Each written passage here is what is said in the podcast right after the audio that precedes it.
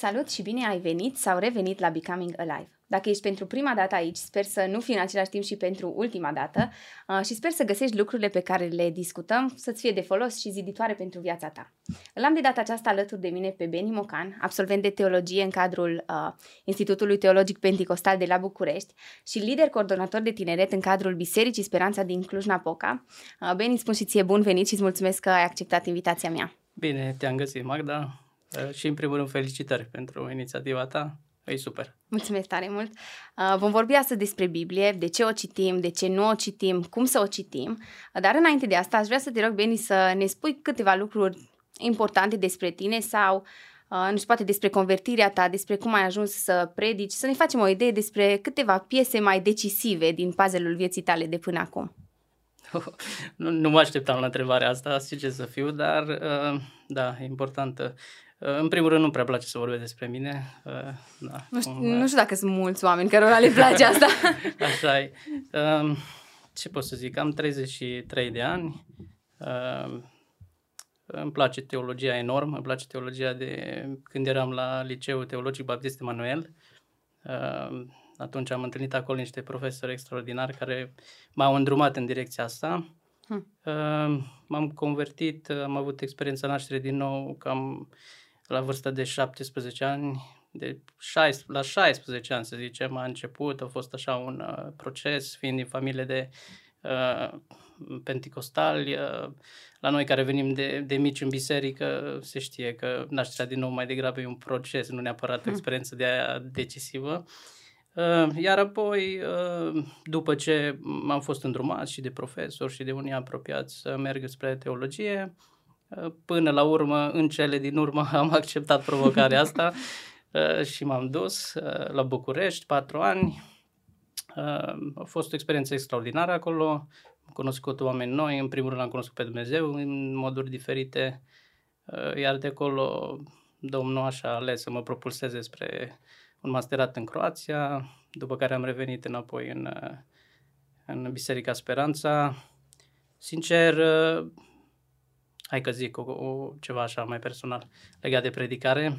Uh, după ce uh, la vârstă de 16 ani, în perioada respectivă, a început uh, convertirea mea, mi-aduc aminte de o instanță când eram în, într-o zi de marți, când veneau frații din Zaleu la Biserica uh-huh. Speranța Uh, și mi-aduc aminte că la un moment dat uh, eram la balcon, acolo la bărbat, sus, acolo cu coțat. Acolo nu te-am văzut niciodată. N-am mai stat de mult acolo.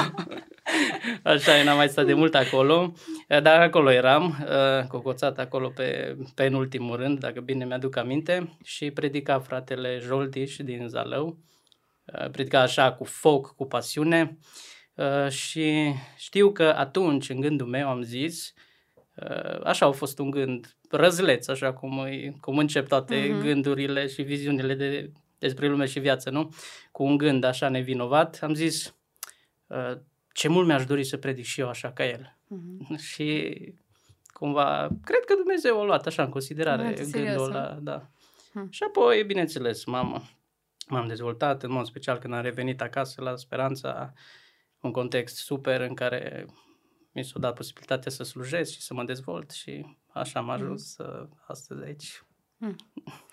Povestim așa cum spuneam mai devreme despre Biblie um, și știm noi în mediul evanghelic, să zic așa, și nu numai, în Biblia e cuvântul lui Dumnezeu, e revelația divină, uh, e, dacă vrei, ghidul nostru prin viață, uh, dar uh, poate, știu că tu ai și alte cum să zic, moduri de a răspunde la întrebarea asta și te-aș întreba ce reprezintă Biblia pentru noi.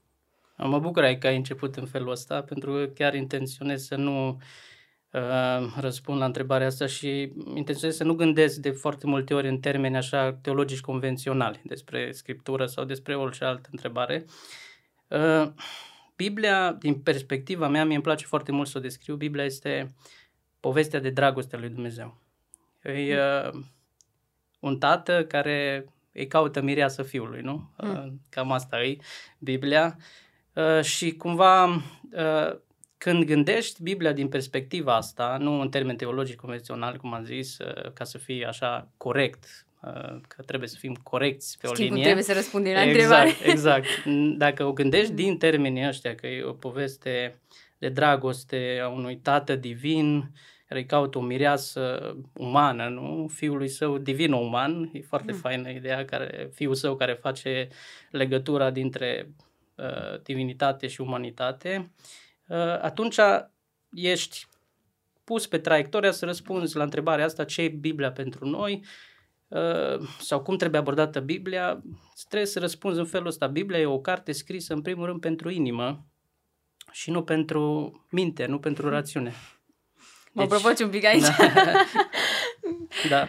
În ce sens? Mă gândesc și evident am mai avut discuții și despre lucrarea de apologetică uh, și personal cred că Biblia da, îi pentru inimă și nașterea din nou, de exemplu, e, e lucrarea pe care Dumnezeu o face în inimile noastre, dar cred că transformarea se întâmplă și la nivelul minții și cred în același timp că Biblia are răspunsuri și pentru întrebările și pentru întrebările minții până la urmă. Absolut, da. Tocmai de asta am zis. În primul rând e pentru inimă și apoi e pentru mintea umană. Da, dar de ce zic asta? Pentru că, uh, mai ales după iluminism, uh, foarte mulți creștini uh, au început să citească Biblia exclusiv prin filtrul rațiunii, uh-huh. prin filtrul minții. Și lucrul ăsta se vede, s-a văzut și la nivel teologic, au fost foarte mulți teologi care uh, au început să scrie doar din, exclusiv din perspectiva asta și dacă o citești doar prin filtrul minții, da, ajungi la idei corecte, uh-huh. ajungi să cunoști uh, idei uh, care sunt uh, corecte, dar mai puțin, da, dar mai puțin să experimentezi o trăire uh-huh. adecvată. Uh-huh. Și cumva inima nu e așa de implicată din perspectiva, uh-huh. respect, din perspectiva aceea. Și tocmai de aia zic că uh, Biblia, din perspectiva mea, e mai mult o carte, în primul rând, adresată inimii uh, și atunci aici automat, când privești din perspectiva asta textul Scripturii, nu-l vezi mecanic, uh-huh. îl vezi în termeni relaționali. Uh-huh. Dumnezeu caută să, să uh, înceapă și să uh, continue o relație cu omul prin Scriptură. Mă gândesc că când aud ideea asta cu a aborda Biblia dintr-o perspectivă intelectuală, tot timpul mă gândesc la Jordan Peterson nu? și uh-huh. mi-aduc aminte că eram la un moment dat, cred că era la clubul de lectură de la biserică, am citit cartea asta și rog, era întrebarea asta, ok, o, vine un om care abordează Biblia din punct de vedere intelectual și o studiază și vezi Jordan Peterson dă multe exemple biblice în cărțile lui și are și anumite videouri pe YouTube în care abordează, mă rog, mitologia biblică și mai multe subiecte din sfera asta, uh, dar cum se face că totuși nu, nu, ești, nu ești marcat de cuvântul Lui Dumnezeu care până la urmă e, e viu și lucrător, nu? Așa ne zice Scriptura. Cum poți să abordezi Biblia din punct de vedere intelectual și totuși să nu, să nu te atingă, să nu te marcheze? Da, e foarte bună întrebare. Acum, uh, dacă ne referim la Jordan Peterson, mai ales în ultimul timp, am văzut că el Am văzut că totuși l-a marcat. De, da, parcă din, din ce în ce mai multă inimă acolo. Uh-huh. Și până la urmă, dacă ești, chiar dacă abordezi din perspectivă rațională, uh, dacă e onestitate acolo, dacă e deschidere, până la urmă uh, Dumnezeu va atinge inima și mhm. cuvântul uh-huh. va atinge inima și te va duce în dimensiunea relațională, uh-huh. care e dimensiunea cea mai potrivită din punctul meu de vedere. Uh-huh. Da. Da. Um, mă gândeam, pregătindu-mă pentru discuția noastră, la faptul că ideea asta de ideea asta ca Bibliile să se regăsească în casele credincioșilor și nu doar să fie acolo să se pună praful pe ele pe noptieră, ci credincioșii chiar să le și citească și să le studieze, au apărut odată cu reforma protestantă și Mă rog, aici probabil au fost și chestiuni logistice ce țin de inventarea tiparului. Da, bineînțeles, da. Până atunci era mai complicat. Dar până la momentul acela, Biblia era cumva uh, rezervată exclusiv sau în mare parte clerului. Ei citeau Biblia, o descifrau, o interpretau și apoi Biblia ajungea prin predicare uh, la marile mase. Uh, de ce nu putem avea în continuare o astfel de abordare față de Cuvântul lui Dumnezeu? Avem acum multe traduceri, avem acces la Biblie în multe formate. Uh, de ce totuși e important să, să le citim și nu putem să zicem, ok, eu mă duc la biserică și acolo uh, preotul, pastorul ei îmi predică, îmi explică Biblia, de ce trebuie și eu personal să abordez Biblia în studiul meu? Mm-hmm. Uh, da, uh, păi trebuie, în primul rând trebuie, pentru că relația uh, cu Dumnezeu, da, e comunitară, dar e deopotrivă și personală. Mm. Și atunci, bineînțeles că trebuie ținute în echilibru lucrurile astea. La fel cum rugăciunea, spre exemplu, o altă disciplină, nu? Trebuie să o avem în comunitate și Biserica lui Hristos e construită pe un, unul dintre piloanele ei este asta, e rugăciunea dar trebuie să o avem și uh, în odăiță. Uh, la fel și cu uh, studierea uh, Scripturii, exact același principiu. Uh, și cred că e foarte important aici o mențiune. Uh, există pericolul acesta odată cu reforma și cu uh, punerea Scripturii în mâna uh, fiecărui credincios. Există pericolul acesta de a, uh, ca, să, zic, să o numesc așa, interpretarea mea a Scripturii uh, să fie uh, mai corectă decât interpretarea comunității sau a mhm. clerului sau a... Miology. Da, exact.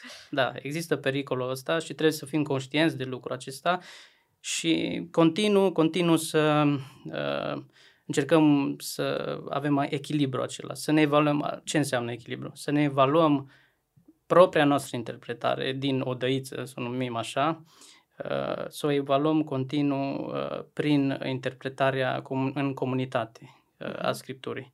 Continuu să avem acest schimb. Mhm. Dacă suntem cititori ai Scripturii onești, o să simțim nevoia asta. Pentru că în fața unei asemenea biblioteci, nu? Că Biblia e o bibliotecă, cum ai putea să ai pretenția că o ai la degetul mic tu și tu înțelegi, tu înțelegi cel mai bine. exact. da, mă gândesc aici și la uh, ideea asta că eu pot să fiu creștin de unul singur, știi? Mm-hmm. Nu da, am exact. nevoie de comunitate, eu nu am nevoie de exact. biserică. Mântuire personală sau comunitară, același principiu, mm-hmm. aceeași uh, uh, dinamică. Dar uite, mă gândeam la o chestie uh, în timp ce vorbeai. Uh, da, Biblia a fost pusă în mâna fiecăruia dintre noi, însă și Biblia asta de aici chiar și Biblia asta, deci așa frumoasă, roz, da, chiar și Biblia asta, din păcate, și fiecare Biblie pe care o avem, a fost alterată. Mm. E alterată. De traducere te referi? Nu, nu, nu, din, alt, din altă perspectivă. Din de exemplu, uh, am vrut să văd cum, uh, cum răspunzi. Uh, de exemplu, da, e împărțită în capitole și versete. A, care nu existau uh, inițial când s-a Dumnezeu scris. niciodată nu a mhm. intenționat mm-hmm. asta. Dumnezeu niciodată nu a intenționat treaba asta. Dar există uh, acum și formate Există, fără, mai fără puține. Da, dar sunt mai puține, așa, mai mhm. rare. Mm-hmm. Noi le avem astea, da, așa, mai uzuale, da. da mm-hmm. și pe coloane, da, astea da, le da. avem noi, da, 800 uh, de mii de cuvinte aproximativ mm-hmm. pe coloane și, mm-hmm. da. Dar Dumnezeu nu a intenționat asta, în capit- să împartă Biblia în capitole și versete. Și foarte important lucrul ăsta. De exemplu, împărțirea pe capitole s-a întâmplat în secolul XIII. Dacă bine mi-aduc aminte, un episcop, nu mai știu uh, de nu unde, uh, dar un episcop uh, a uh, făcut împărțirea respectivă pe capitole uh, și, da, în secolul XIII. Uh-huh. Mhm. Foarte interesant. Și apoi, uh, un francez, uh, știu că era într-o călătorie cu caleașca lui de la Paris la Lyon, a împărțit capitolele în versete. da? Foarte interesant. Da. Și lucrul ăsta, ok, Dumnezeu nu a intenționat să fie împărțit așa, de ce? Pentru de că ce? E o po- Biblia o poveste, zice o poveste unitară cumva. Da, pentru Avem că... un fir narrativ care merge exact, din capăt exact. Și nu, și care e uh, consecința? Uite, consecința. Noi acum... Scos versete din context. Exact, ah. acolo ajungem. Textul pentru noi, ce înseamnă? De multe ori un verset, un verset. sau o frântură de verset. Uh-huh. Uh-huh. Dar sensul original al textului e uh-huh. cartea ca întreg. Uh-huh. Da, mm? Cred că asta e poate un efect nefericit pe care nu știu dacă lor uh, oamenii care au făcut împărțirea asta pe capitol și versete, nu cred că l-au nu făcut parte din intențiile nu, lor. Evident, evident, dar ar fi absurd să-i, corect, deci, uh, să-i da, acuzăm da, de chestia și asta. Și nici nu... Va, cred că se poate evita pericolul ăsta dacă vrei să abordezi textul cu o... printr-o abordare corectă, efectiv. Știi? Adică... Da, da. Și împărțirea asta, na, te ajută în citirea pe un an, Așa mai e. multe... Așa e, sunt avantaje, dar sunt mm. și foarte multe dezavantaje. Uh, și din păcate am ajuns să jucăm rebus cu Biblia. Mm. Și se întâmplă asta, uite- uite-te la evenimentele care se uh, petrec, ok? Am avut pandemia, acum e războiul de lângă noi, uh, nenumărate postări uh, cu opiniile unor oameni și cu Și un argumentați text. cu versetul. Exact. O frântură de verset. Da. Ok, e acolo Da. și gata, dintr-o dată opinia mea e legitimată. Mhm. Păi cum? Da. Cum se poate una ca asta? Uh, e, un, e un principiu foarte important și vreau să le enunț aici. Mhm. Uh, un text luat în afara contextului devine un pretext. Pretext. Și asta e foarte important. Da? Deci un text luat în afara contextului devine un pretext. Un pretext pentru a-mi susține propria mea interpretare. Și cred că aici orice interpretare avea poți să găsești versetul cu care să o susții dacă nu Evident. Da. ești atent. Mhm. Evident, tocmai de asta avem nu, uh, diferite curente, ideologii și așa mai departe, nu le numim neapărat aici, dar știm noi de, Mhm. care sunt, uh, care își susțin uh, nebunia lor cu, Cu versete uh, biblice. Da, da. Mhm. nerespectând uh, scriptura, că până la urmă asta e o formă de, di- de nerespectare, de profundă nerespectare uh, față de textul scripturii Mhm. și ce îi scriptura în sine.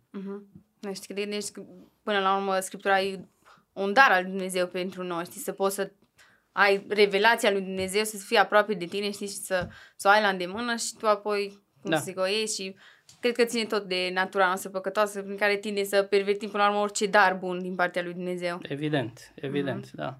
Deci Dumnezeu uh, intenționează, dacă ar fi să uh, îndemn pe cineva să citească Scriptura, aș zice, citește Scriptura o carte odată. Mhm. Da? Deci Geneza, la toată capăt. cartea. Uh, dar e greu să faci asta. Evident, E că nu ți ajung Evident. 15 minute. evident, ajung da, 15 minute să bifezi. evident. O, dar avem, uh, nu, programe de citire cu biserica și foarte bine că le avem, Da. e excelent că le avem uh, și trebuie să le avem, dar e mult mai benefică o citire uh, a unei cărți, da, pe de-a întregul. Vrei să Da. vezi istoria lui Avram? Citește toată Toate. Geneza. Mhm. O, v- oh, vrei să vezi și pe a lui Isaac? Să fii mai atent la el, ce se întâmplă? Mai citești odată. Da, da, da, da. da, da. Mai citești o dată și Da. fii atent la detaliile respective. Da, Mhm. Da. Um, am văzut un pic ce reprezintă Biblia pentru noi, cum a ajuns Biblia să fie în casele noastre.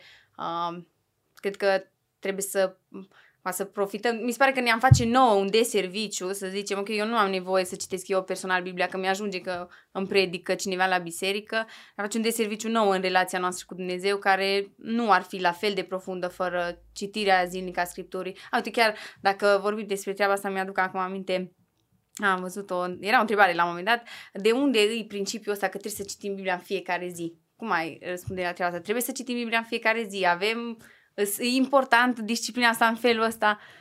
De unde, din, e din, poate, de unde, unde ve- înțelegem asta din Scripturi? Știi că trebuie să Mhm. facem o disciplină din citirea cuvântului. A, sunt nenumărate versete, dar n-aș vrea să cad în În uh, propria propria capcană. capcană da, pe care am întins-o. ok, ca, un răspuns simplu ar fi să citesc câteva versete, dar nu, nu-i cazul Nu, acum. nu-i cazul acum. Uh, păi, simplu, în primul rând, în primul rând, părerea mea este că în, în inima unui creștin născut din nou, niciodată nu s-ar naște o astfel de întrebare. Hmm. Niciodată. Uh, Și e simplu de ce. Pentru că uh, dacă ești născut din nou, uh, automat uh, Scriptura devine uh, fundamentul vieții tale de credință.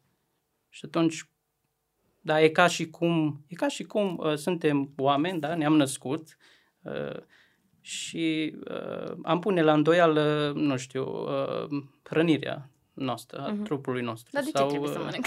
Exact. Da, de ce? Da, n-are sens, nu? Ok, Mhm. încearcă și o să vezi cât poți să reziști.